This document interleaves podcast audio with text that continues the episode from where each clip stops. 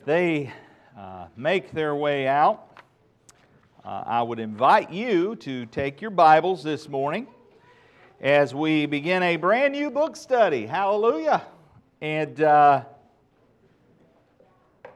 normally we do uh, New Testament, Old Testament, New Testament, Old Testament. Sometimes we'll sprinkle in a little topic along the way in the middle, break it up somewhat.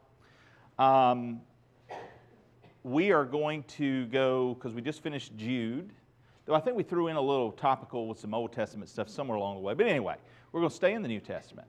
So, with that said, I want you to go to the book of Colossians. The book of Colossians. And this is where we're going to be. Now, you know how it is here at Community Baptist Church. When we begin a new book study, we have to start by unpacking some background to it. And when you're at home reading your Bible, uh, I hope you're not one of these where you just sit out on the front porch and you say, God, I want to hear from you, and you let the wind blow the pages. And then you look down and you say, oh, A message from the Lord. No, that's not how we read our Bibles, guys. Okay? Even if you've gotten some special revelation through the Word of God in that format, please do not make that a habit in your Bible study. What we'd rather do is do what God intended for us to do, and that is to rightly divide the word of truth. And so that means we need to study to show ourselves approved, right? I mean, this is God's way of doing things.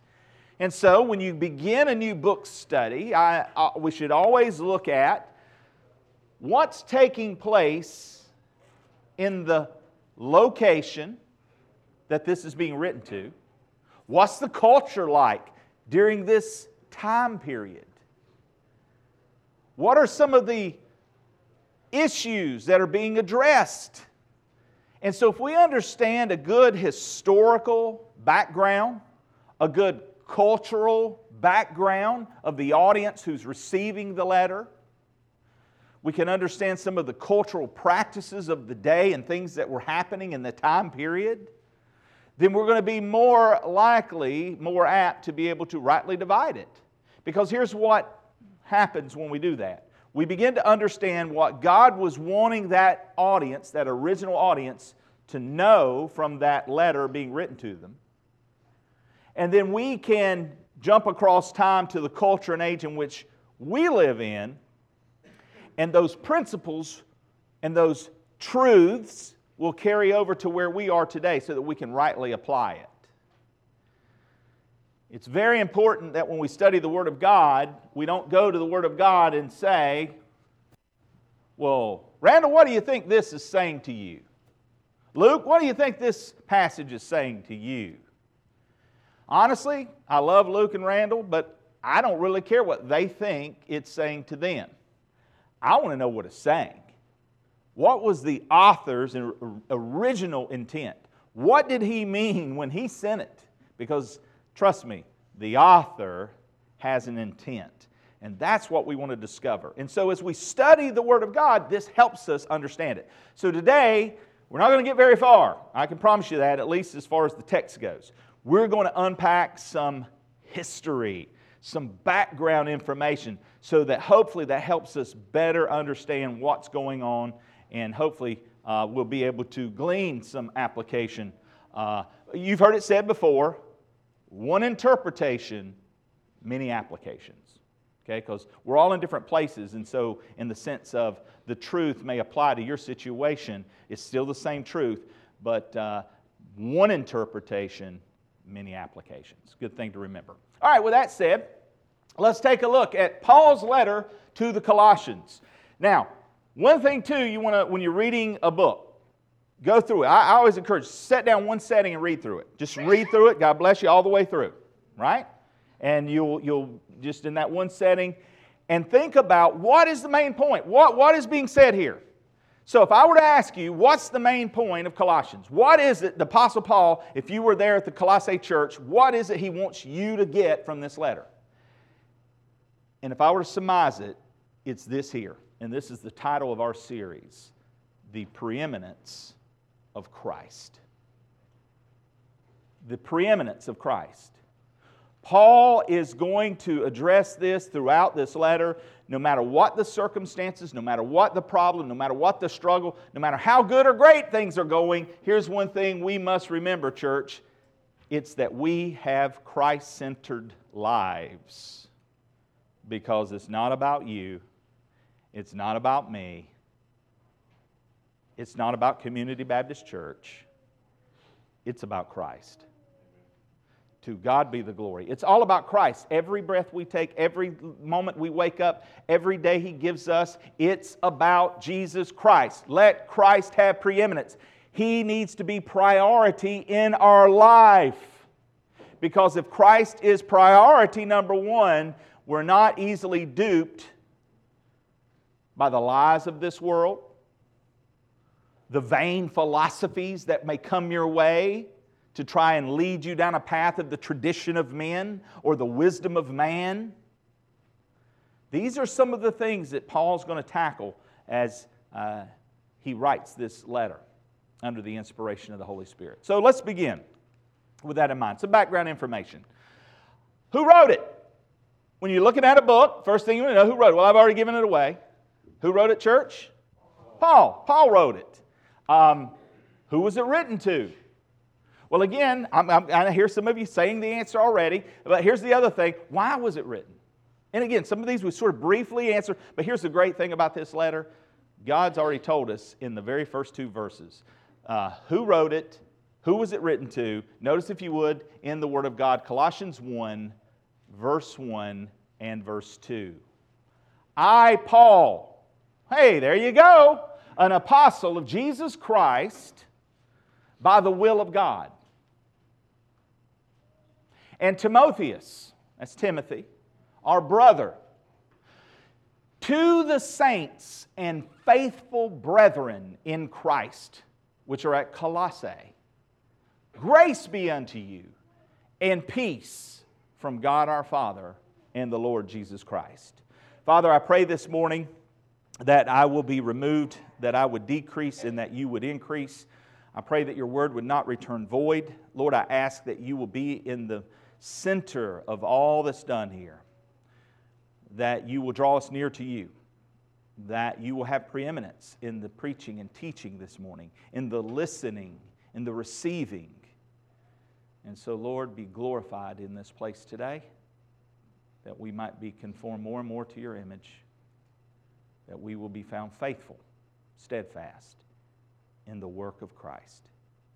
In Jesus' name, amen. So we see it here. This is who. The who's answered right there in the very first verse. Who wrote it? Paul wrote it. Who was it written to? It was written to the saints and faithful brethren. And that's not two, that's just the same in one, I believe. That's, uh, you know, again, the, these believers, saints is the word for believers, right? If you're a born again believer in Jesus Christ, your new identity in Christ is no longer a sinner. Yes, we sin but you're not, don't identify yourself. Don't call something unclean that God has called clean. You follow me? God says you are now a saint. Hey, if I'm a dirty, no good for nothing, never going to amount, yeah, you loser, you know, then guess what? I may grow up thinking I'm a loser. I may live out thinking I'm a real loser. If that's what you got called all the time, that's what you were told in your life, you'll never amount to nothing, you'll never do anything. You know what? You start to buy into those lies.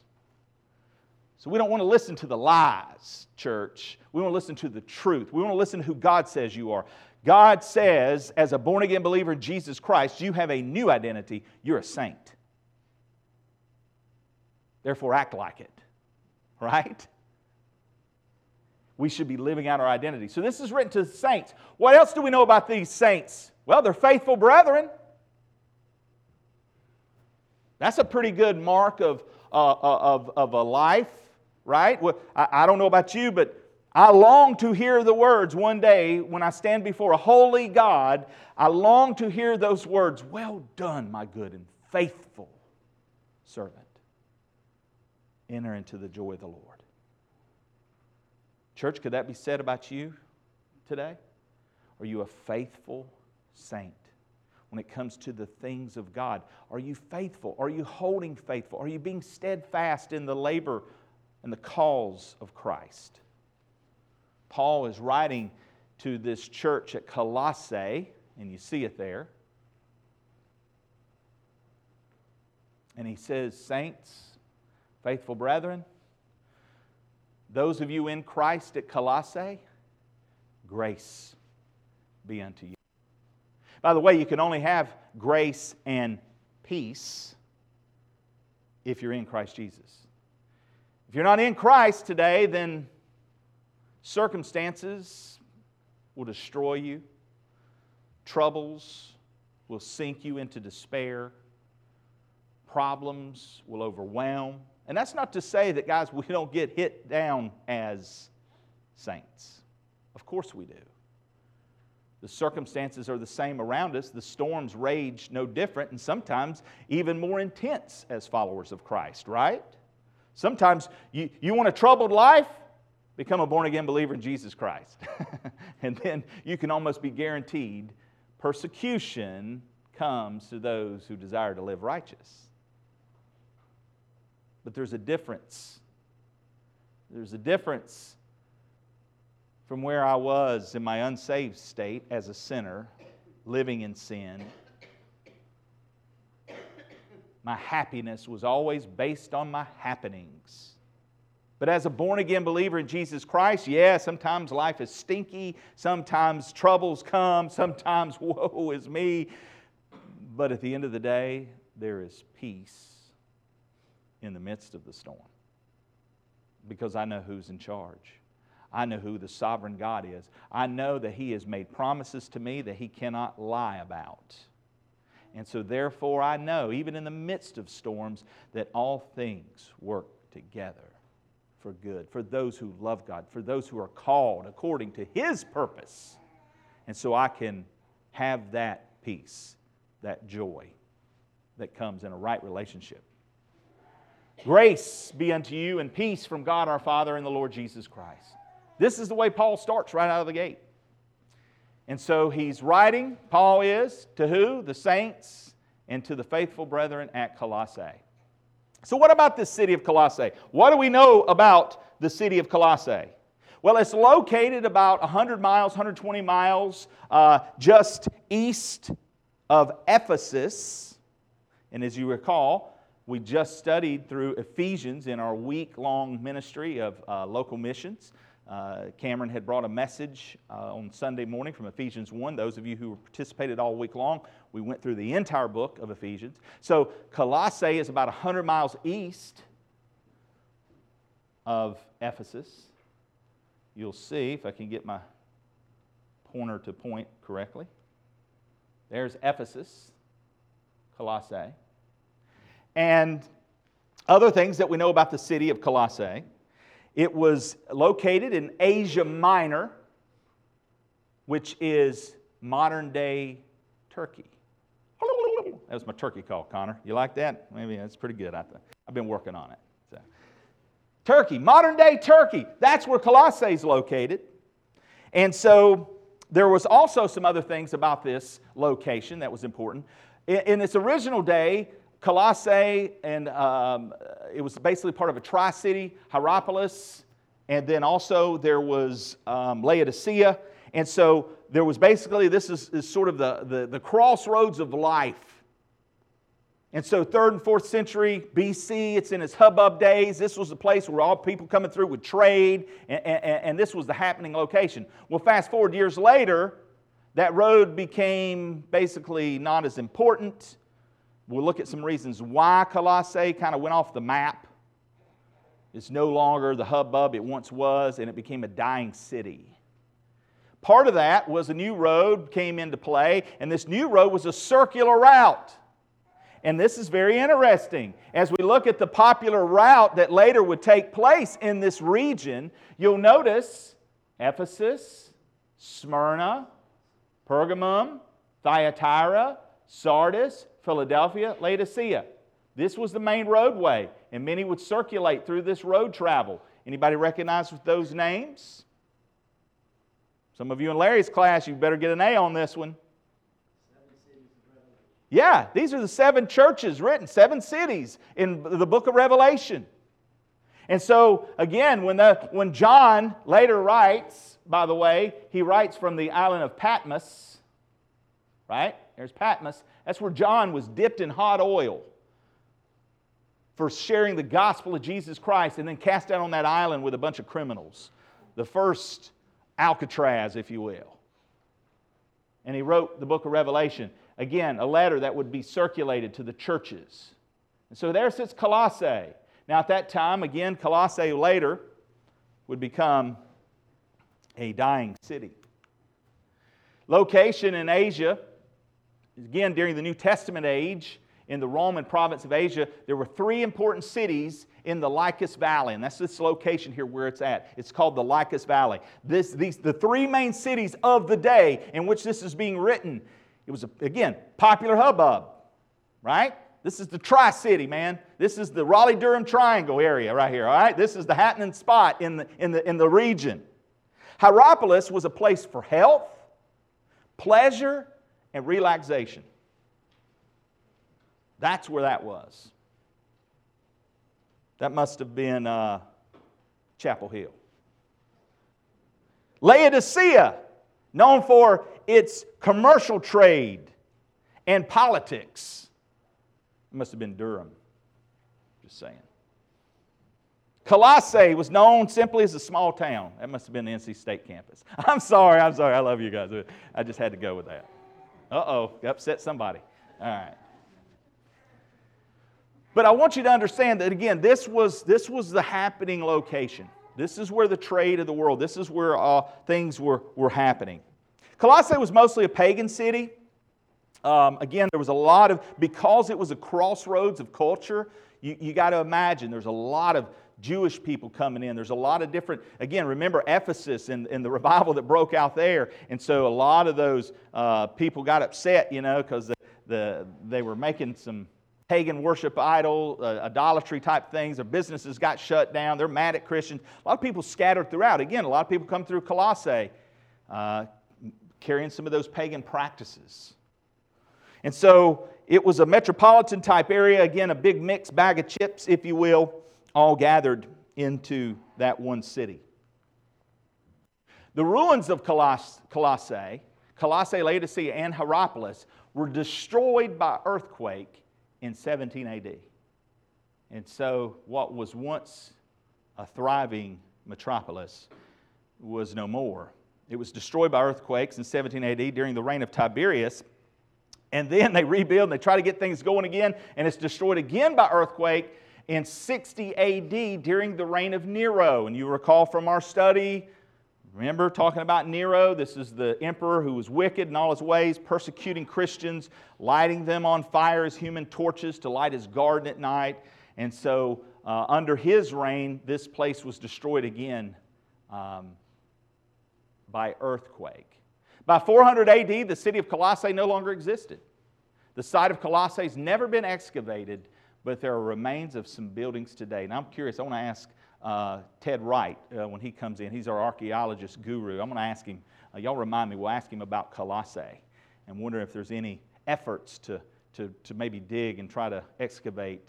And so he would probably know uh, uh, the answer to this. But uh, my understanding is this is what became of Colossae. Again, important that I think we understand that. Getting the dynamic of the culture to know that this was, you know, the happening place of its day with, a, with, with all of these different central cities of location of textile and pleasure and health and so forth and so on. So, what about the Colossian church? Uh, what do we know about the Colossian church? Well, it was a church plant. Paul did not plant this church. And this is what's interesting about Paul writing this letter. Paul had not, all indications, he had not actually been there and launched this church or started this church. And so it, it was a little different. And that's why part of when he writes, there's an appeal to who he is an apostle called, right? by the will of God. If there's any questions from any of you folks in that church, let me tell you who I am. I'm Paul, the apostle, called, right? So he's establishing that from the, from the get go. Paul preached in Ephesus. Now, this is a very, very, very, very important history right here. So if you tuned out, tune in. Paul, in one of his missionary journeys, probably one of his latter journeys, maybe his third missionary journey through, making the rounds through the differing cities, sharing the gospel of Jesus Christ, Paul preaches in Ephesus, and a man by the name of, of, of Epaphras, or Epaphras, whichever way you want to pronounce it, doesn't bother me, tomato, tomato. Epaphras was saved in Ephesus. He became a born again believer in Jesus Christ. He was then mentored, discipled by Paul. Hey, here's a good model church. Investing in the lives of someone, sharing the gospel. He became a mentor, and for a couple of years, Paul is traveling throughout this area, preaching and teaching, and Epaphras is soaking it up. By the way, if you are a born again believer in Jesus Christ, why are you not soaking up the Word of God? Why are we not like sponges, wanting every opportunity we get to sit under the tutorage of God's Word, to hear, to grow, to want to learn, to want to mature, to want to become more Christ like? Because when I read the scriptures, that is a marking of the early church, man. They were meeting daily.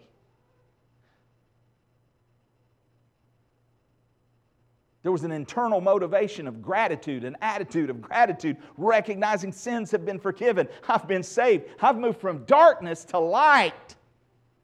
I've moved from death to life, eternal life. I've got eternal life. Man, that's good news. Where's the passion, church? Where's the zeal with knowledge? Not zeal without knowledge. We're, he's going to address some zeal without knowledge in the letter. But where's the zeal with knowledge? Where's when we understand and knowing who Christ is and what Christ has done for us? Where is the faithfulness? Where is the steadfastness? Where is my get up and go? Has it already got up and gone? Not unless we're in glory. Paul preached, Epaphras was saved, he was mentored by Paul. Then he was sent back to his hometown eventually. And guess where his hometown was? Colossae. So imagine, here's Epaphras, two years under the schooling of the spirit filled apostle Paul, learning and growing in Christ so that he comes back to his hometown of Colossae and begins to preach the good news of Jesus Christ around his community of LaGrange, I mean, of Colossae. And so it's believed there that that's where the church was planted. It's believed that Epaphras was the one who planted the church in Colossae. Possible, it's possible that he met up with other believers from Acts 2. Don't got time right now, but if you want to read it later, go to Acts 2. You remember, day of Pentecost? There's all these people gathered in for the festival, right? So there's some Jewish people there. And, and, and so here's Peter standing up. He raises his voice and he preaches the gospel of Jesus Christ. Many people hear it in their own language, their own tongue, speaking in tongues, right? An actual known language. And they're converted. Acts 2 talks about, and there were some from this area, Phrygia some of the other areas that, that, if you look at the map, again, modern day Turkey, from Colossae, from that region, from that area, it says specifically there in Acts 2 that they were added to the church. They were saved. So it's possible, and this is again just filling in the blanks. This is why we study the whole counsel of God. We can, we can make a good assumption that those people, when they return back home to Colossae, they're there in that town as well, they're in that region, and when Epaphras comes back into Colossae and begins to proclaim this message of Jesus Christ, no doubt some others are like, Yes, yes, we believe, we heard this. And they probably began to meet together to discuss and talk about the things and hear from Epaphras the things he had been learning from the Apostle Paul. And, and so they begin a house church. They begin a church. Pretty exciting. Here's the passage of Scripture, again, that we look to to help establish this conversion of Epaphras. And this continued, this is in Acts 19, and this continued for two years, so that all who dwelt in Asia, again, Asia Minor, this is that region, that whole big area, and again, that circular rotation of all these places bringing the gospel, Asia heard the word of the Lord Jesus, both Jews and Greeks.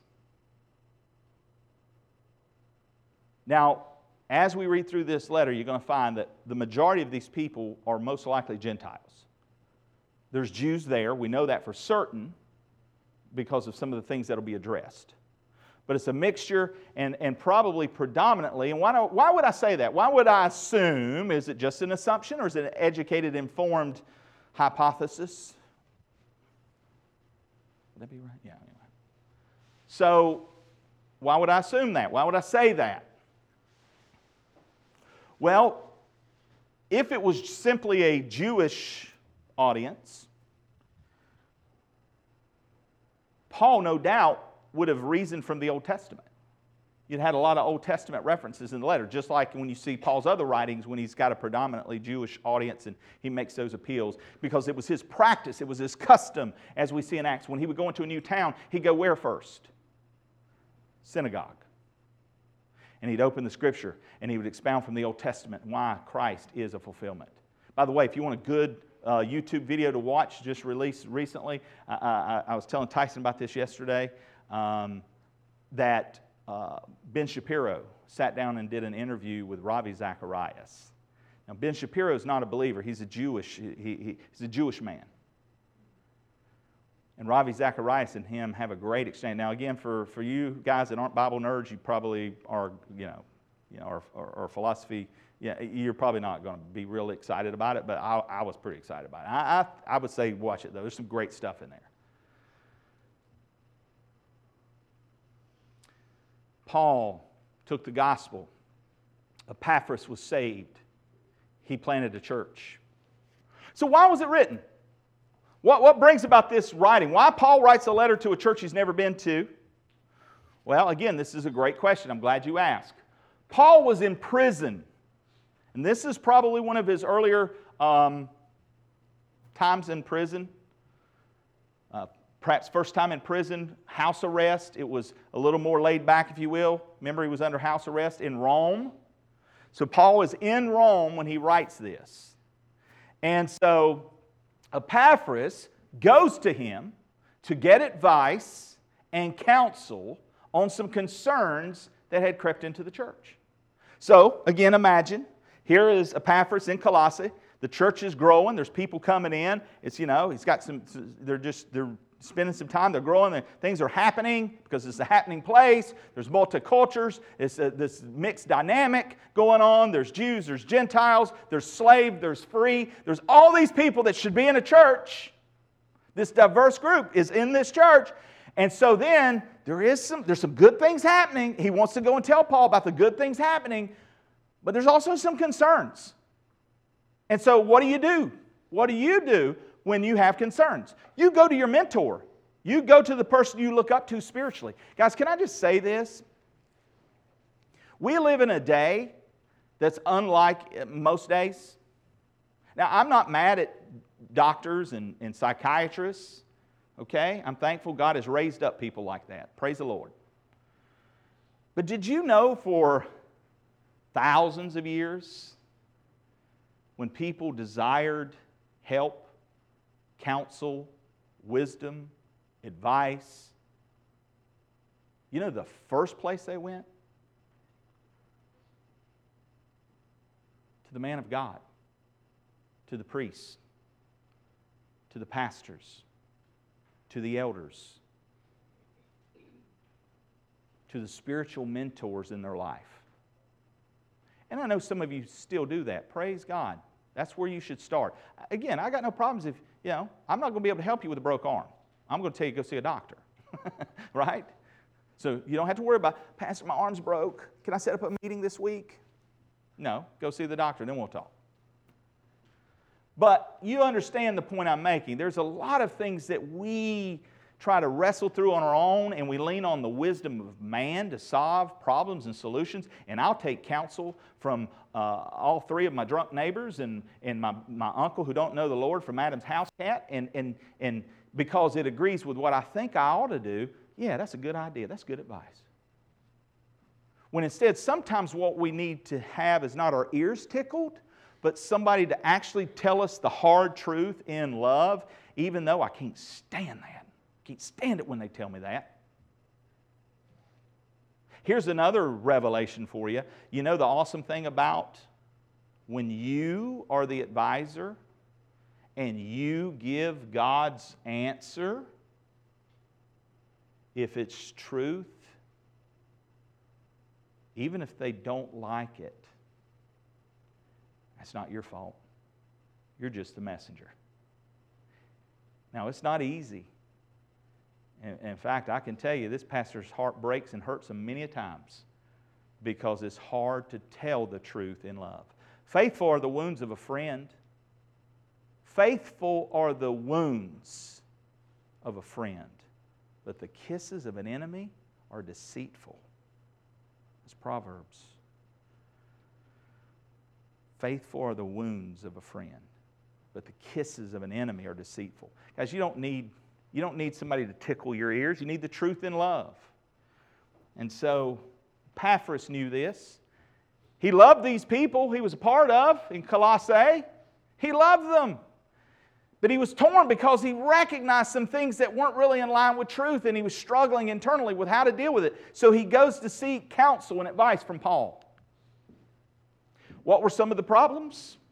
Gnosticism, this knowledge, higher knowledge that had crept into the church, you know. And, and if you want to know more on that, look, First John was written about that. That's where he talks about they, they went out from among us because they were never of us to begin with. This was a big, growing problem. This idea that somehow maybe uh, anything physical, the material world was evil. And, and so just a, a, lot of heretical teaching had begun to make its way into the church. Mysticism, there's this, you know, again, a lot of mystical practices a lot of strange and bizarre things, again, that had been crept in because of the pagan world around them. Some of the things they, well, you know, we used to do this up at the temple uh, uh, of, of, Diana, we, and so we ought to do that here. It, it, it, we used to get a big crowd when we do that. You know. I was talking yesterday, uh, I, I was warning some of our church folk that today was a history lesson, and so we were concerned that it might be boring. And so I told them I was going to work on you know, something to keep it spiced up. So let me bring out my unicycle and fire juggling. Just kidding, I'm not. Guys, the Word of God is enough to excite us. It should be. Learning and studying and growing in the grace and knowledge of Christ should be enough to excite us, right? And it is, and I know, I know this group. Epaphras was concerned, though, with some of the mystical things that were happening. There was worship of angels. There were people trying to encourage people, you know, in, in, in, angelology, in this angel, in this angel ministry, and focusing on, on angels. I mean, you may know people even today. I, I, I know early on in my walk, I mean, it was people, you go into their house and, and, and there were angels everywhere, and it was like, it was almost like there was an idolatrous worship of angels. Judaism was also there. Again, I think it was mostly a Gentile crowd, but I believe there was a lot of Jews there as well. And so they were saying, hey, hey, Christ is good, but, but we need to add a few of these practices that, we, that, our forefathers have done. And so you've got the philosophy creeping in, and that's why he's going to talk in one passage. Don't, don't be taken captive by vain philosophy. In other words, human tradition. A lot of the Jews were, were wanting to bring in some, some Jewish tradition, tradition of man, wisdom of man. And so these were concerns on Epaphras' heart and mind. Paul responds by writing three letters. He's in Rome, he's in prison, he's in house arrest. Epaphras comes to him to get some counsel. So Paul, in chains, begins to write three letters Ephesians, Colossians, and Philemon. Now, this is very good, guys. That's when we put these together. We just finished Ephesians, we're in Colossians. I invite you to read Philemon one book, right? Short. Why Philemon? Well, here's the interesting thing Philemon, what do you know about Philemon? Say that nice and loud, Larry. He was a slave owner. And he was in the church at Colossae. Now, who was one of Philemon's slaves? Say it loud. Onesimus. Onesimus. Guess where Onesimus is? He's with Paul. Well, wouldn't you love that, how that came about, that conversation? You talk about a sovereign God at work. Onesimus comes into contact with, with Paul there in Rome, and he's there in Rome. And, and, and, and I always want to say Tychicus, but uh, anyway, they're, they're there together. Epaphras comes, and it's like, hmm, well, I need, some, I need to take care of some other business in Colossae. I've been talking with Onesimus, and he's a runaway slave. And so I'm going to send him back with a letter to his slave owner, Philemon, who also is a member of that church. You see how the picture's coming together? This is kind of good stuff. This is why we study the background. We get a bigger picture, we get a fuller understanding of what's happening in this church. So go read Philemon. So, one of the problems, again, that's become known as the Colossian heresy. Gnosticism was a, was a great problem in the early church. A Gnosticism attacked the adequacy and, and, supremacy of Christ. You'll see this, notice here in Colossians 1. By the way, uh, Chuck Swindoll breaks this down. I want to use a couple of his little points right here uh, in summation. But notice what it says here in Colossians 1 and verse 15. He is the image of the invisible God, the firstborn over all creation. All right? Paul is writing with purpose. He's going to say, look, this greater knowledge is not to have preeminence. Christ is greater than anything. Remember Hebrews study? Getting a little Hebrews lesson here again. The heresy in the Colossae church, it attacked Christ's role in the creation of the world. Notice what 117 says. And he is before all things, and in him all things consist. So not only do we realize that Paul's going to say, look, everything was created by him, created through him, and created for him. He's battling the lies. He's earnestly contending for the faith, Jude, with the truth. by putting eyes on Christ. It attacked the humanity of Christ. So what does Paul say in Colossians 1 22? 122, he says this In the body of his flesh through death, to present you holy and blameless and above reproach in his sight. You can't die unless you got a body, right? Because they're saying, see, material thing, Christ, no, spirit, he's not, you know, Christ was the God man. He's fully man, he's fully God. Again, debunking the heresy that was being taught. It offered men human philosophy. Colossians 2 8. Again, Paul responds to this because there's this philosophy, this vain philosophy had been creeping into the church. Red flags up. What does Paul say? Beware lest anyone cheat you through philosophy and empty deceit according to the tradition of men, according to the basic principles of the world, and not according to Christ. Not according to Christ. Philosophy is good when it's according to Christ because he's the origin of it all, right?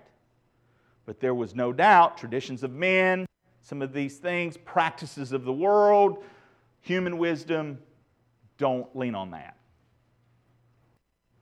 So, here's the purpose of Paul and his writing. Again, he wrote the book of Ephesians. You remember in Ephesians? He dealt with the church. You, the body. That's what Ephesians is about equipping the saints to do the work of the ministry. We unpacked Ephesians. But you know what? That's no good if you don't understand, the book of Colossians is about the head, the head of the church. A body without a head is going to be all over the place, right? and there's a lot of churches today operating like zombies on the vain philosophy of the world and its practices because they're not taking instruction from the head, who's Christ. And so Paul needed to address this and remind the people there that Christ is to have preeminence. So, Christian life, relationship with Christ. Uh, Again, these are some things that we're going to learn in the purpose in writing to that church. He wanted them to know put off the old man with his deeds and put on the new man. Continue in the word, pray and watch. These are things we're going to learn as we go through this book. Relationship in, in the church, forgive, forbear, love. These are, again, things he's going to hit on and we will unpack when we get to them. In, in the family, submission, obedience. This is the Christian life at place of work. He's going to talk about that again using the Onesimus Philemon relationship. He's going to help us in our day and age in practical use, in application of how we're to carry out our relationship in the workplace and how we're to submit there.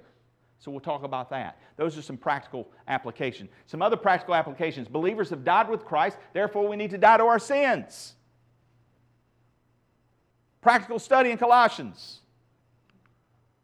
We've also been raised with Christ, therefore, we must live well in Him and put on qualities that are motivated by Christian love. These are things we'll talk about as well. And because He's Lord over all, the life of the Christian is a life of submission to Jesus. Do you do what you do because of your love for Christ? Listen, pastor's going to ask you to do things. I don't want you to do things just because a pastor asks you. All right? I've even been known to tell people, voluntold. I don't want you to do that just because I've told you. Though in the household, in your household and in our household, sometimes you do that. I don't want you to do it for that reason. I want us to do what we do and all that we do for the glory of God because there's a love in my heart to want to submit and want to please Him.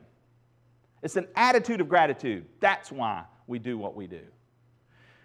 Let's close with an overview because I recognize I threw a lot of that stuff at you. And, and, and so, in keeping with my conversation yesterday, it's a little entertaining, but it's also very informative. Check out this overview of Colossians. Paul's letter to the Colossians. It was written during one of Paul the Apostle's many imprisonments for announcing Jesus as the risen Lord. And the letter is addressed to a group of people that Paul had never met who made up a church community that he didn't start. This church in Colossae was started by a co worker of Paul's named Epaphras, who was actually from that city. And Epaphras had recently visited Paul in prison, and he updated him on how well the Colossians were doing overall. But he also mentioned some of the cultural pressures tempting them to turn away from Jesus. And so Paul wrote this letter to encourage the Colossians to address the issues that Epaphras had raised and then to challenge them to a greater devotion to Jesus. The letter's design and flow of thought are pretty easy to follow. The opening movement focuses on Jesus as the exalted Messiah. Paul then goes on to show how his suffering in prison is for the exalted Jesus. And then he addresses the pressures tempting the Colossians to turn away from Jesus. After this, he explores the new way of life that Jesus' resurrection opened up for them. So the letter opens with two prayers. Paul first thanks God that he learned from Epaphras that the Colossians have been totally faithful to Jesus, showing love for God and their neighbors, all because of the hope they have in the new creation that Jesus has in store. And so he moves on to pray that they would grow in their wisdom and understanding about Jesus. And then Paul has placed a poem here to help the Colossians and us do exactly that. It's the centerpiece of chapter 1, a poem all about the crucified and exalted Messiah. It has two parallel stanzas, and it's crammed with language and imagery from the books of Genesis and Exodus, from the Psalms and the Proverbs. The first stanza explores how Jesus is the true image of God. In him, the full character and purpose of God is embodied in a human. He's the firstborn, an Old Testament phrase about Jesus' royal status over all creation. He shares in the very identity of the one true Creator God.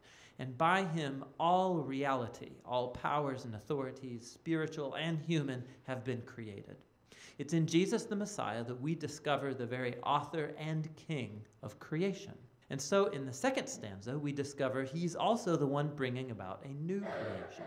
He's the head of a new body, which refers to Jesus' people, who are the new humanity, of which his own resurrection existence is a prototype. In him, God's glorious temple presence dwells. And so it's through Jesus' death and resurrection that God has reconciled himself to humanity, to all spiritual powers, to all of creation. It's a remarkable poem, and Paul will keep referring back to it as he goes on in the letter. So he first shows how the truth of this poem transforms his own experience of suffering in prison. He's being punished for announcing to the Greek and the Roman world that Jesus is the resurrected Lord and King of all. And so his suffering, he thinks, is not a sign of defeat. It's actually his way of participating in Jesus' own suffering done as an act of love. And so his hardships are actually a cause for joy. He's imprisoned for the surprising news that Israel's resurrected Messiah is creating a new multi ethnic family. And more, just as the divine glory dwelt in Jesus, so Jesus dwells in and among his international family. Or as Paul says, the Messiah is in you all, the hope of glory.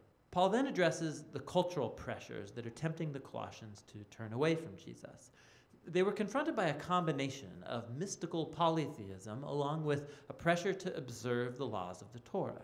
So, all these new Christians, they had grown up worshiping the various Greek and Roman gods who governed different arenas of human life. And many simply included Jesus as one more deity that they could worship. There was also great pressure from the Jewish Christian community for these non Jews to complete their commitment to the Messiah by following all of the laws found in the Torah. Specifically, he mentions eating a kosher diet, observing sacred days, and circumcision.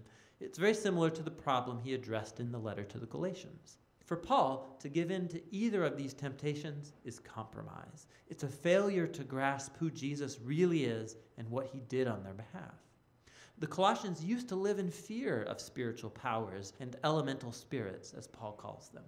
But Jesus triumphed over these through his death and resurrection. He freed the Colossians from any obligation to them. In the same way, Jesus fulfilled on our behalf all of the laws of the Torah, which never had the power to transform the selfish human heart anyway. And so, what Jesus did in his life and death and resurrection, it lacks nothing. It doesn't need to be supplemented by following the laws. He is the reality to which all of the laws of the Torah were pointing anyway. Instead of the laws, followers of Jesus have the power of his resurrection to change them, which is what he goes on to explore. Following Jesus means joining his new humanity because their lives have now been joined to the risen Jesus' life. And this is why Paul challenges the Colossians to set their minds on things above, where the Messiah is seated or rules at God's right hand. Now, Paul doesn't mean here, think about how you'll one day leave earth and go to heaven. Rather, the heavens are the transcendent place from which Jesus rules now over all of creation. And from there, he will one day return here to transform all things. Or, as Paul says, when the Messiah who is your life is revealed, you too will be revealed with him in glory. So, Paul challenges them to live in the present as the kinds of new humans they will one day become. He uses the image of their old humanity, characterized by distorted sexuality and destructive speech. For Christians, that humanity died with Jesus and has been replaced by his own new humanity, which is characterized by mercy and generosity, by forgiveness and love. And this humanity, it transcends the ethnic and social boundary lines of our world to create, in Paul's words, a people where there is no one Greek or Jewish, circumcised or uncircumcised, slave or free, but the Messiah is all and is in all people. Paul then gets really practical and he shows the Colossians what this new humanity might look like in a first century Roman household, which was a highly authoritarian institution where the male patriarch held the power of life and death over his wife and children and slaves. Not so in a Christian household. Here, the risen Jesus is the true Lord.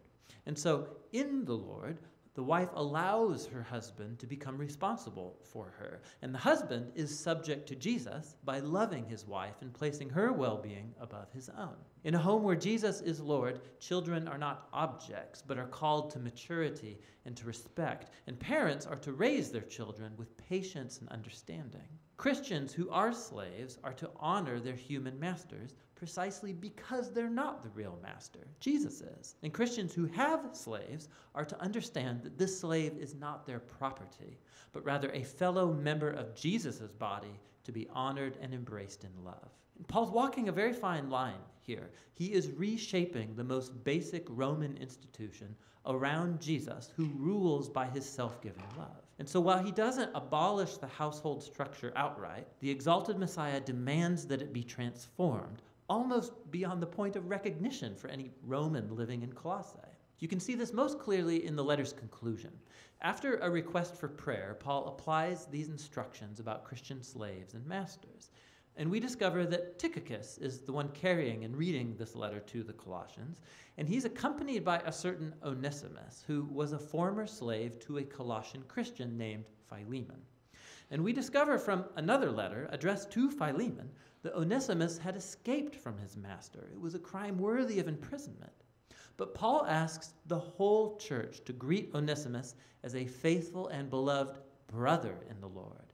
And then in the letter to Philemon, Paul says that he should receive Onesimus no longer as a slave, but as a brother. Talk about ending the letter with a punch. So in the letter to the Colossians, Paul is inviting us to see that no part of human existence remains untouched by the loving and liberating rule of the risen Jesus. Our suffering, our temptation to compromise, our moral character, the power dynamics in our homes, all of it must be re examined and transformed. We are invited to live in the present as if the new creation really arrived when Jesus rose from the dead. And that's what the letter to the Colossians is all about.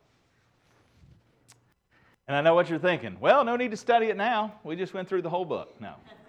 Sorry, it doesn't work that way. But what a good, again, overview. This is where we're going, Lord willing, in the days ahead. And I hope you'll be involved and be a part of this study uh, as often as you can. Practical applications. Are we following Jesus? Are we following after Jesus as we should? Is he preeminent in your life? And if he's not, if there's other areas that have priority, and only you can answer that, guys, and I want you to think about this as we close. Ask him. Is there something else that's got your priority right now? What's, you, what's got your priority? Because that place belongs to Christ and Christ alone. Let Him have His rightful place in your life. Our faith in Jesus Christ should transform the relationships we have in every area of our lives, whether they be our homes, our churches, the world around us. Your life is a purposeful letter being written for others to read. What are they reading? This is the theme of Colossians the preeminence of Christ. Let's pray. Father, thank you for your word. May it excite us as we delve into this new study. Lord, that you would lead uh, as we unpack it, as we uh, study it. Lord, help us to not be deceived. Don't let us be hearers only. Lord, let us be doers. May the preeminence of Christ find place in our heart. May Jesus truly be Lord, not just fire insurance, not just a Savior. Jesus is Lord, and He is head of this church. This is His body. And so we look to our head. We look to have this mind in us which was in Christ Jesus. I'm reminded of Paul's words. He says, I beg you, I beg you, church, I'm begging you, church, I beg you, brethren, by the mercies of God, present your bodies a living sacrifice. Lord, may our life be marked with sacrifices, giving up some comforts, being inconvenient, to find that perfect and acceptable will of God. This is our reasonable act of worship. Lord, that we would live with Christ as Lord of our life, preeminent in our home, in this church, in our workplace. Transform us in our thinking, change us in our actions. And Lord, may we be dedicated, faithful, faithful servants, steadfast for the cause of Christ, because your return is soon. And may we be found in that day watching, praying, serving for your glory. Give us the strength to do what we cannot do in our own strength. And we'll give you the praise. In Jesus' holy name we pray. Amen.